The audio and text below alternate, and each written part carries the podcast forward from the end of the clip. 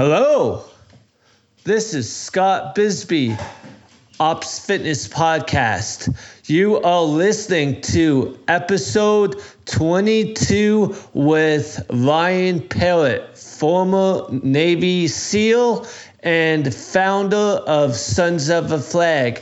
This is an excellent, excellent podcast, and Ryan is a phenomenal human being for what he's done for the U- United States of America and what he's currently doing. I hope everyone listens to, to this podcast and finds out about Sons of the Flag. It's a great organization, and yeah Cheers, guys. Do not forget to like Ops Fitness on Facebook and the actual group. Thanks. Have a good one. Welcome to Ops Fitness Podcast with your host, Scott Bisbee. Hello, everyone. Welcome to a really great episode of Ops Fitness. I know I say really great all the time, but this is an actual great podcast because I have with me Ryan Parrott, who is a former Navy SEAL. Ryan, how are you? I'm good. I appreciate you having me on. Let's kick some butt today. Awesome.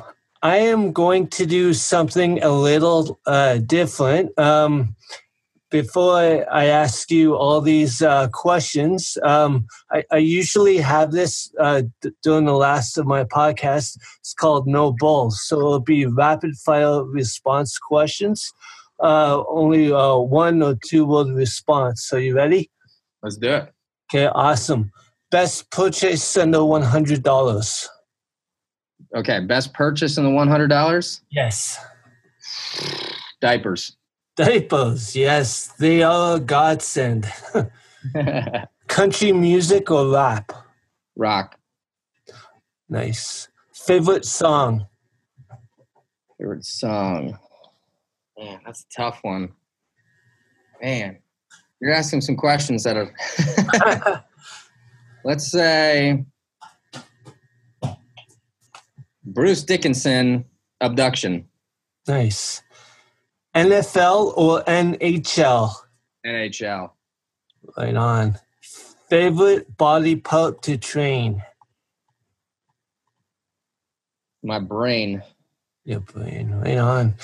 Okay, Ryan, uh, that was a lot of fun. So, uh, where exactly did you grow up and uh, what did your parents do? Okay, so I grew up in Detroit, Michigan, um, and then the outskirts, the suburbs of Detroit. Um, my parents both are hard workers, the model Americans that you'd uh, typically see and want to be friends with.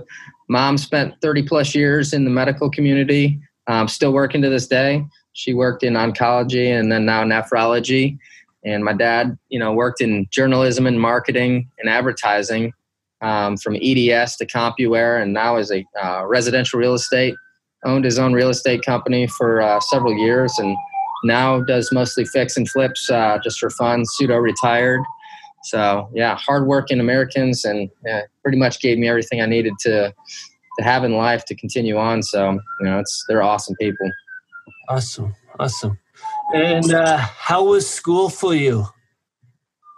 School for me sucked. School was difficult because I didn't care. You know, I really didn't care about listening to the teachers. I didn't care about the academic portion.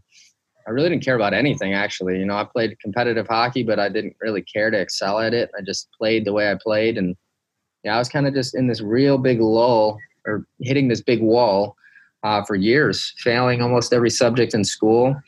Um, just wasn't motivated, so it was pretty difficult. I mean, I, there was a point in time where I was failing almost every subject in school, and it didn't worry me at all. Uh, it was a bad place to be. Nice. Um, what grade were you in when uh, September 11th happened? I was in uh, grade 11, and I remember that day just like you, but uh, I'm just curious. Yeah, so I was a junior in high school. Okay. Right on. Yeah, like um, up in uh, Nova Scotia. It happened on a Tuesday, and they actually closed the high school down for the rest of the week because all the airliners uh, they uh, landed in Halifax, and they needed uh, uh, a place to stay. So one of my high schools was uh, one of one of the shelters, and from that day on, I realized how small the world really was. Um, what made you uh, become a Navy SEAL? It was a teacher um, in my junior year of high school. His name was Tom Barnes. Everybody called him Mr. Barnes, and he was a Marine in Vietnam who served honorably. And he would always wave his American flag 100 miles an hour, super fired up, extremely motivated. And one day he came into the class and he talked about this group called the SEALs in the Navy. And you know, back then we didn't know anything about SEALs, and there wasn't a whole, there wasn't a big push on them. They're very covert, and that was interesting. So listening to him, listening to him to talk about them, I said, "That's exactly what I want to do." So I stayed after class that day and asked him about it, and he's like, "Man, you really think that this is what you want to do? You're not even passing my subject, which is an elective. How are you going to pass one of the toughest military training the world has?" And you can imagine what my face looked like at, at that point. But ultimately, I mean, that was the the kickoff, the start to what my new life would look like is you know getting motivation. But like I, I was saying it was it was not enough you know it's i had the idea but i wasn't i didn't have the spark i didn't have the will to want to do it. You know it's it took more. It really took a change in trajectory of all of our lives. It took 9-11 9-11 this is the, the worst day in our history that i'm aware of. It was the worst day in my life or you saw this these two buildings crumble, knowing that was a terrorist attack and that almost 3,000 people were killed that were our people. It was just the most horrific thing I'd ever seen with my own eyes. And, you know, it's a lot of people see these things that are unique in their lives where they see, you know, the first space shuttle launch back in the day or whatever it may be. But for me, it was that that changed the trajectory. And I knew right at that point in time on 9 11 that I was going to go join the military. So I left class that day and went to uh, the recruiter station to go enlist. I was too young at the time. I couldn't go. Um, obviously, I wasn't trying to deploy or leave right then, but I was trying to get into the service. And I had to wait a couple months until I turned of age.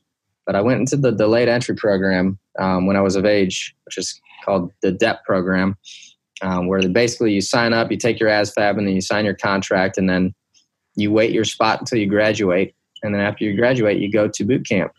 So I made that happen, and on 9/11, right after that day, I was in the gym every single day, the YMCA training, doing calisthenics, swimming, running, doing everything I possibly could. When all my buddies were, you know, hanging out, you know, whatever they were doing, drinking beer or whatever, I was in the gym working out, and kind of gave up on some of my friendships, just get after it. But ultimately, I knew where I was going didn't know if I had what it takes to make it, but I knew where I was headed, so I had to get prepared for it. And uh, yeah, got my grades up to A's and B's, graduated on the honor roll, which was super exciting. My parents, grandparents got to see that, which was really neat. And then uh, right after um, graduation, I left uh, for Navy boot camp. Now, Ryan, you mentioned in a podcast behind the shield that there are two types of individuals that, succeed in the SEALs. That's can do people like you and I. I had to do basic uh, training twice, it's a long story. And people that are literally born to join the service and are freaks of nature how important is it to have the proper mindset and and to have a never give up attitude in not just the military but in life as well I truly believe that there are two different types of guys that make through, uh, specifically the SEAL teams or the SEAL training. Um, and just in life, you know, if you want to persevere in life, they're the warriors and the doers. Um, I said this several times before, but the warriors are the people who are born to do great things. It's not something that they adapt or learn to become. They are born to do that job.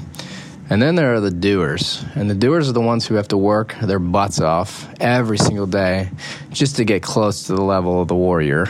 You know, and that's that's really who I think I am as a doer because there's no way in heck I was ever a warrior. I wasn't born to do any of this stuff. I was just, you know, I really tried hard and, you know, it was hard. It was nothing's easy in life, nothing at all. Um, and so you just got to push through it and get after it. Ultimately, though, I think it's super important in life to look at who you are and you know what you do, um, because if you're not doing to the best of your ability, somebody's right there waiting to take your position, your spot, your job, whatever it may be. They're doing. They're the warriors or the doers, and so you always have to keep up to at least one of those in order to uh, you know make it in life. And if you're not doing the warrior way or the doer way, then you're to have a rough time in life. So you got to look at who you are and what you're striving for, and then really persevere. And um, like I said, if you're even thinking about which one you are, you're probably definitely not the warrior. Um, but you can always be a doer. It's just get up, getting up off your butt and doing the work every single day to the best of your ability and never taking no for an answer. So, uh, can you uh, talk about the tours that you have been on and uh, why did you start up Sons of a Flag? Yeah, I mean the tours that I served on, it was you know it's just like any other military branch and unit that deploys to combat. You know, you're going to go uh, during the time of war to do the job. So I was very lucky where I got in at the right time where the war was kicking off, and um, I knew that the first thing was going to be to learn the job, and then we were going to go get after it. So, um, when I joined uh, after making it through SEAL training with Class Two Four Six, I went to uh, SEAL Team Seven, and I deployed three times back to back with SEAL Team Seven. So I did a 2005 deployment, a 2007, and a 2009 deployment. All three of those were to Iraq, and um, you know the nature of the war was different. Every location we went to, and um, you know it was very unique and um, there were some really good times and there were some really bad times, but ultimately, you know, being part of a team is the greatest thing you can possibly imagine.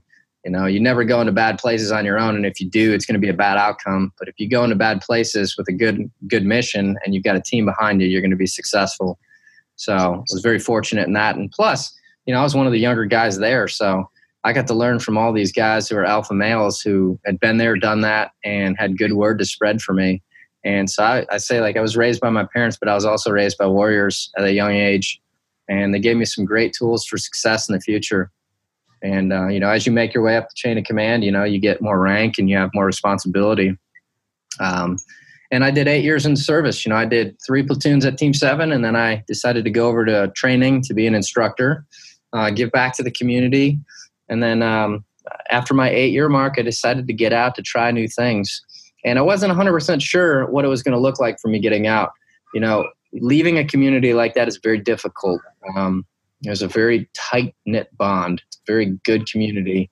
Um, and it's hard when you get out because not everybody runs at the same level that you do or they do. So, really having to understand that was number one. Two, being in a corporate setting is a very difficult thing for somebody who's always outdoors doing activities utilizing their their fitness and their body and going and sitting behind a desk is not quite the thing that you know inspires us at the end of the day. And i don't really think that it inspires anybody on this earth to sit behind a desk. Um, but i got out to do uh, it was interesting. I got out to take a job in a unique uh, company and it didn't quite work out. You know it's just i didn't ever ended up taking the job.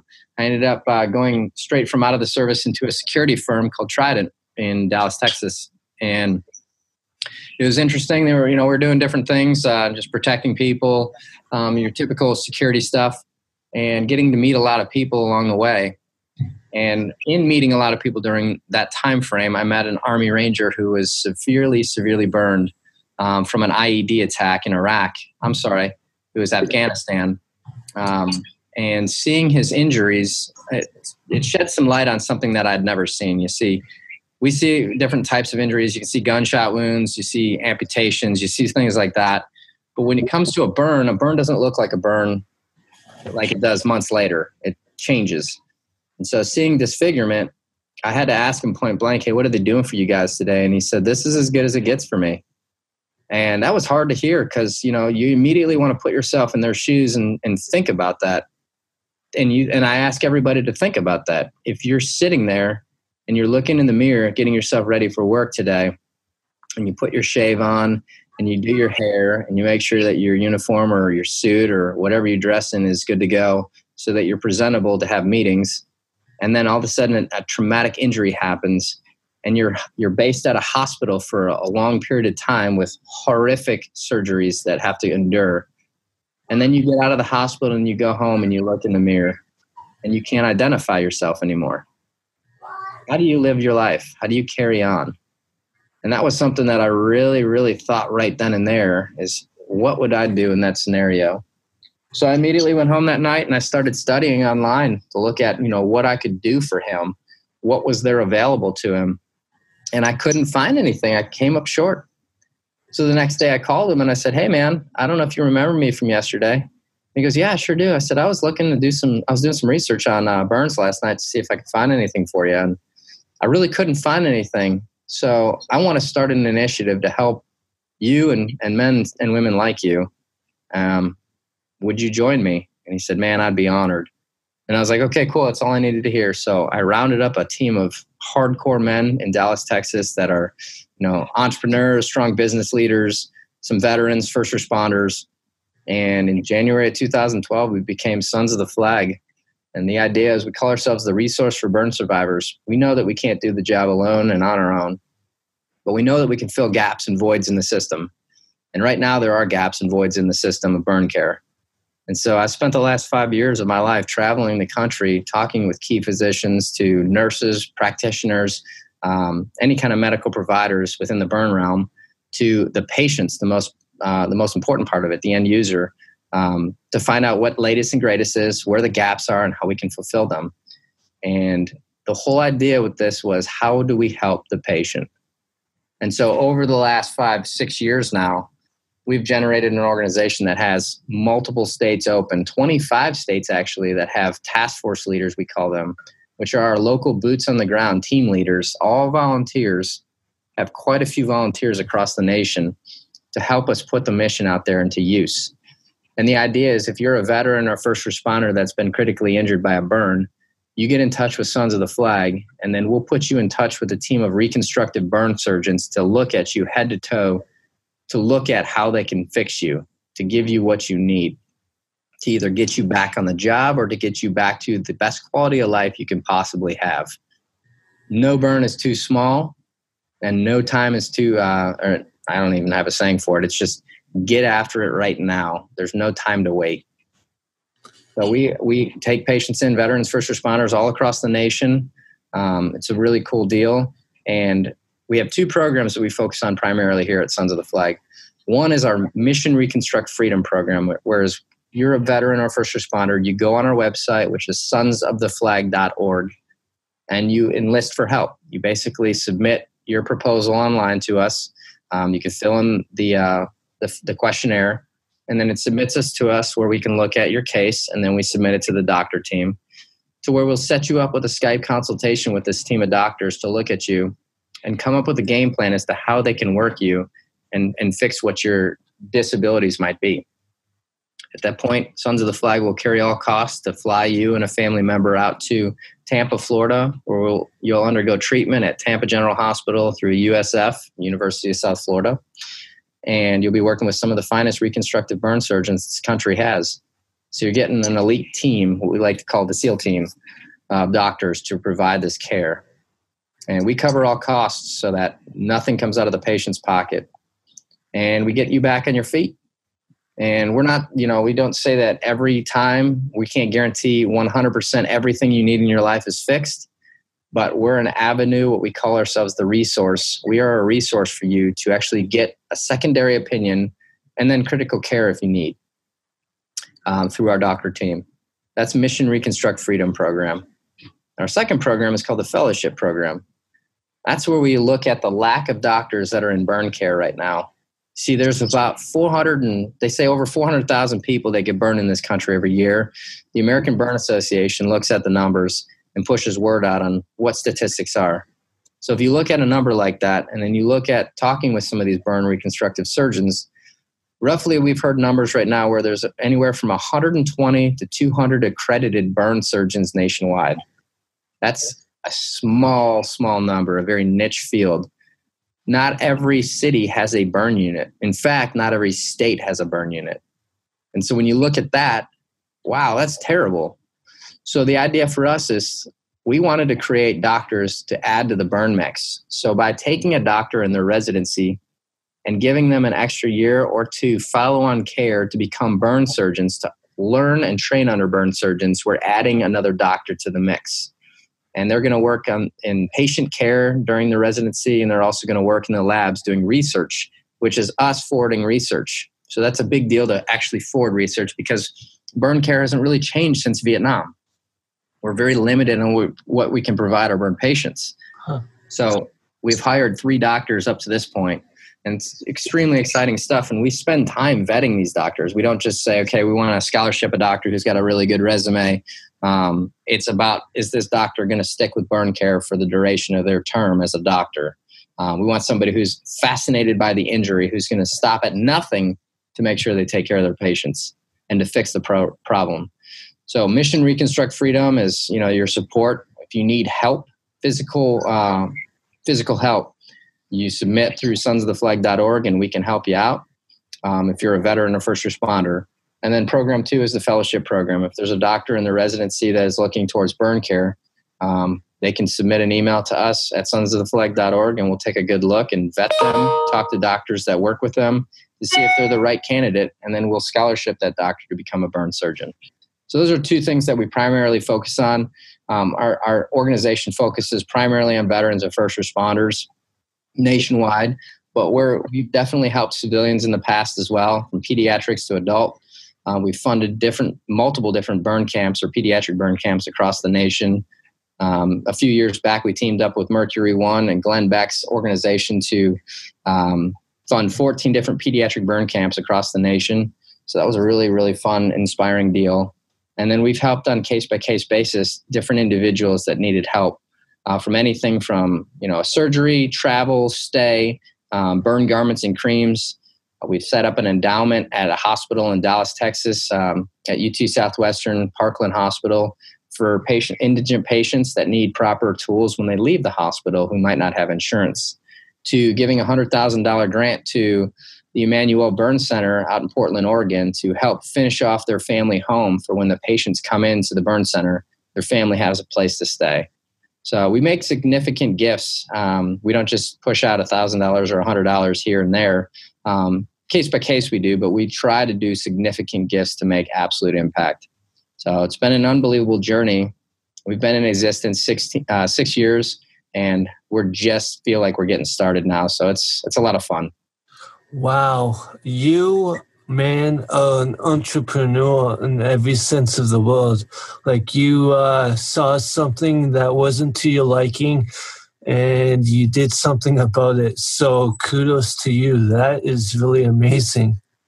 Well, thank you, brother. I mean, I understand what it means to serve our country, and I also understand what it means to serve people who serve our country.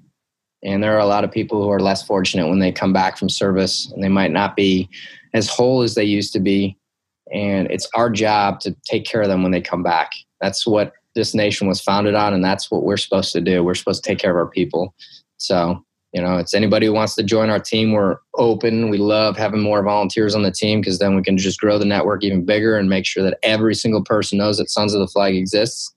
And then we can finally conquer this mission altogether you know, I, my plan with Sons of the Flag, everybody asks what the 10 year plan is or whatnot. And we have plans, but none of those plans are important. The fact is, we got people that are injured right now that need our help. So we focus really here and now on the programs we've provided and put together.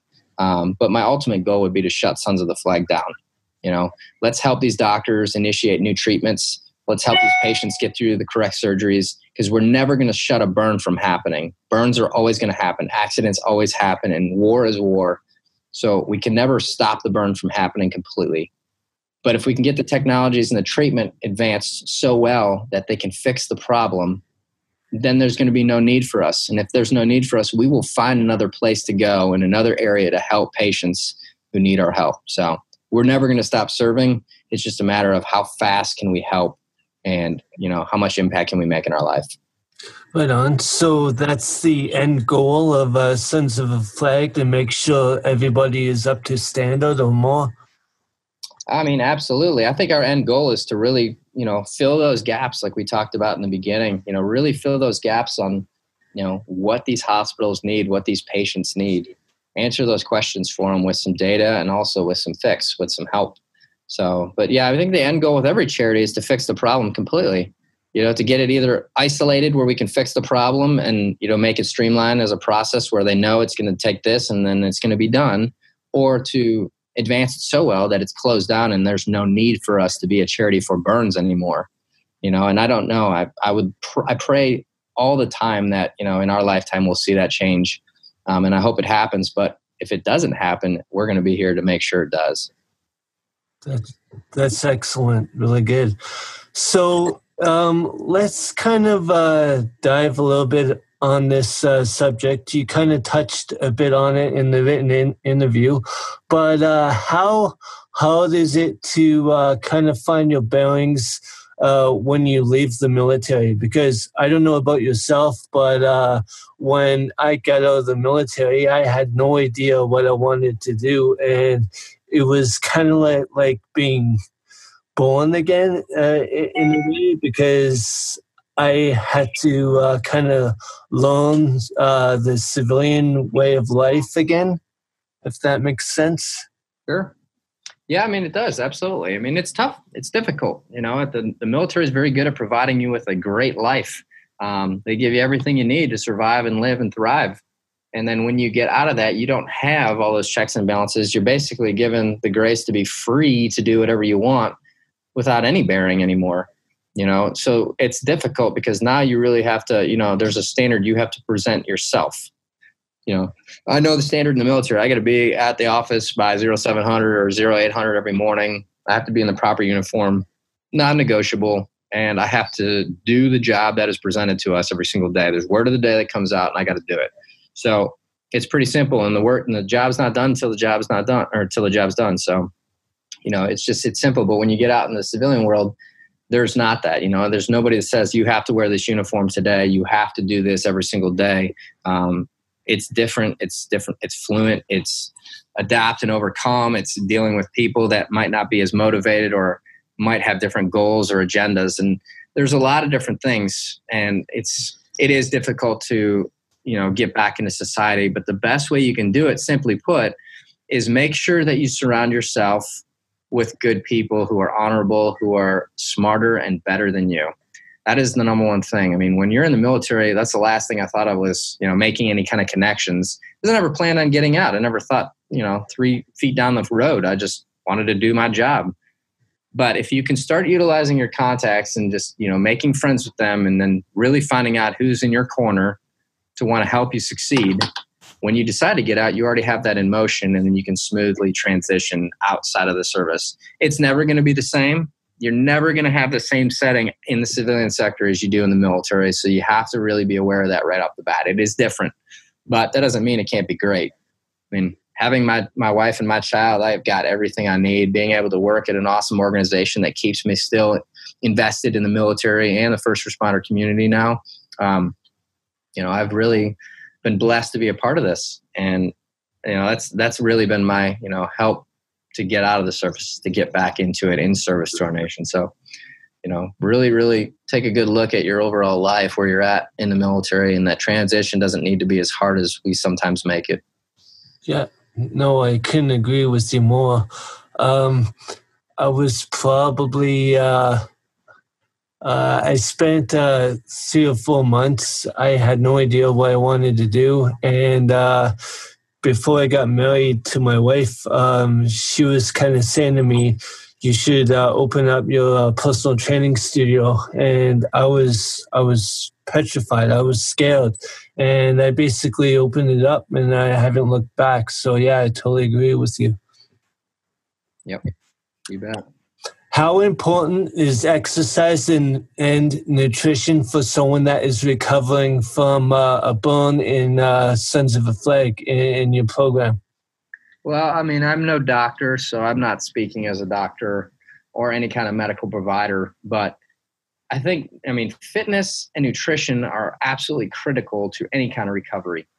I mean, it is absolutely important. You have to look at what you're putting in your body. And I say this when I, you know, I'm not a a so-called burn survivor. I was burned very minimally in the service, but when you endure a, a major traumatic injury and then you have multiple surgeries, putting good things in your body that are only going to help your body recover is absolutely important.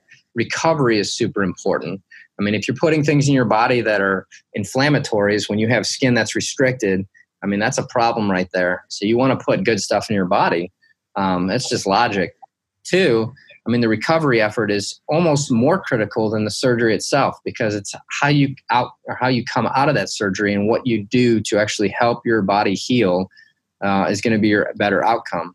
You know, if you sit on the couch after your surgery for the next five months of your life, putting opioids in your system, you're going to have a really bad outcome. But if you follow protocol that doctors and the nurses and PTs provide, you're going to have a better overall outcome and you're going to get back to where you need to be. It's grueling work and it sucks. You know, it's it's terrible that you have to endure that even after the injury, you know, doing just knowing that you were doing your job. But that's the new world for them for a time being. And so they, you know, it's just like anything in the military. You just got to do what you're supposed to do. So, okay, my job now is to recover to get back to the job as best as I can. So I'm going to follow the protocol. It's it's important. It's extremely important. Right on. Right on. Um, we're going to rewind a little bit. Um, how important was your fitness in being overseas? And uh, uh, I know you guys didn't have access to, like, uh, say, all the fancy gyms that we have here. Um, so, what did you do instead for exercise? I know uh, fellow uh, Navy SEAL uh, Randy Hetrick, who invented the TRX, kind of worked out on some uh, parachute webbing and stuff like that. So, how were you guys creative in your fitness routines? Well, I mean, so that's the thing. You don't need an elaborate, fancy gym in order to get work done. You know, it's we call it body by workup. So, you know, you you need. I mean, you can do everything you need to stay fit just with your own body: push-ups, sit-ups, dips. I mean, I'm not a you know fitness expert. I have a lot of teammates that are super into the fitness world, and obviously their bodies show it. But um, it's it's about just doing the work you know you get yourself a 30 to 30 45 minute session of doing workouts and then mixing them up shaking things up getting some runs in you know the earth provides you everything you need. So you've got ground you can run on it. You've got ground you can do push-ups off of it. You can do whatever you need uh, to get after it. So there's no excuse for not working out. Sometimes in our daily life we get exhausted and we get burned out but there really is no excuse for it You've got everything you need right around you. In an office, I've got a desk, I've got flooring. I can do workouts to get my body going, get the endorphins kicking. Um, and so you don't really need a lot. We bring gym equipment with us so that we can train. And that's part of our protocol every day when we're overseas, even in combat. You know, when you get a little low, you need to hammer out some aggression or you need to just dial it down a little bit. You go into the gym, you pump some iron, or we like to call jack and steel. So you do whatever you can when you can to keep yourself fit and that's just it. Nice. Why do you think fitness is important for the first responder? I'm not necessarily talking about Navy SEALs here because uh, they have to be uh, fit for the job, but I'm talking about the firefighters of the world or police or paramedic, etc. It's critically important because your number one job is to make sure to keep our civilians safe and you have to be fit in order to do the job because yeah sure it's easy to go do the simple stuff rescue a cat out of a tree or a kid out of a tree even though it does require a degree of fitness. But when the times go awry and bad things happen you have to not re- you have to be able to rely on what the time and effort that you've put into yourself. And so it's critically important when your job is to take care of people and save people's lives especially when you're in bad scenarios, when you're in gunpoint, when you're a police officer, when you're, I mean, even gunpoint today, when you're a firefighter, to going in a burning building when stuff is potential to flash or to crash over or to um, crash down on you or collapse. You've got to be able to keep your mind strong, but also get through it and endure it and, and not focus so much on your injuries as to focus on winning the fight, getting the patient out of there. So, you know, that's the, the deal. I think it's just as um, just as important. I put military first responders in the same category. I mean, they're all in service to our nation. They might have a little bit different uh, degree of a job, or might fight a different enemy. I say, you know, military fights, you know, bad people overseas, and that you know the fire service they fight a, a fire, which is you know a, a, terrorist, just in a different form. Yep. You know, police are also protecting us against people who want to do horrible things. So everybody has might may, might have a different enemy per se, but at the same time, it all requires a, a degree of fitness in order, you know, take it on. you don't ever want to be that guy or girl who can't cut the mustard or fails the mission because you are not in shape to do it. Yeah, exactly. Well said. In the last five years, what new belief, behavior, or habit has most improved your life? Getting back to living in the moment. I would say number one. I think it's critical that we realize where we're at in life. I, I, I multiple times everybody focuses on the future and they're so far ahead of themselves that they're not enjoying the ride that's happening before them. They're not enjoying the journey that they're taking to get to that place that they think is the end goal. Because what does the that that finale, that win, means it's the end of that particular thing. And as it's exciting, it's also over. I think so. That sucks. But really realizing that, what did it really take to get there? Not all of it's hard and bad. A lot of it's good and inspiring but we typically don't focus on those little wins that are actually the big wins in life. Um, and we just want to get caught up with what's the end result. So by really living in the moment and understanding that you don't guarantee that today, tomorrow is tomorrow for you, you could pass away today um, and it could be over. So really getting back to what, you know, I'm here today. This is an awesome day. I'm going to live today and enjoy it. And every success that comes in, cool. Every failure that comes in, we got to attack and know that you know I'm going to do my best today, and then tomorrow is another day. So really stop getting caught up on the longevity and really enjoy the moment. Has your son helped you with that? Yeah, I think inevitably that does. It slows everybody down. Yeah, around you, and it humbles you, and it also makes you less selfish. Yes, for you realize sure. that you. It's all about them. It's all about your child and it's all about everything you give to him. And it's the first time in your life that you get to be a 24 7 mentor. So I think that's a big responsibility and it's not something that can go overlooked. If you want to put 20 minutes into your kid a night, well, you'll realize the result when they're running all over you. But if you put the time and effort in to make sure they have a strong upbringing and they understand values, um, that's a big key. So, and that slows you down too, especially when you know you only get so much time before they have to go down to bed because they're little you really got to do time management to say, okay, I got to bust my butt during the day and really work on the things that are super important, and then make sure I come home in time to be able to take care of the baby and have time with them to make sure that I'm a father figure in their life. Yeah, uh, ex- exactly. Um, if you could have a gigantic billboard anywhere with anything on it, what would it say and why? Donate to sonsoftheflag.org.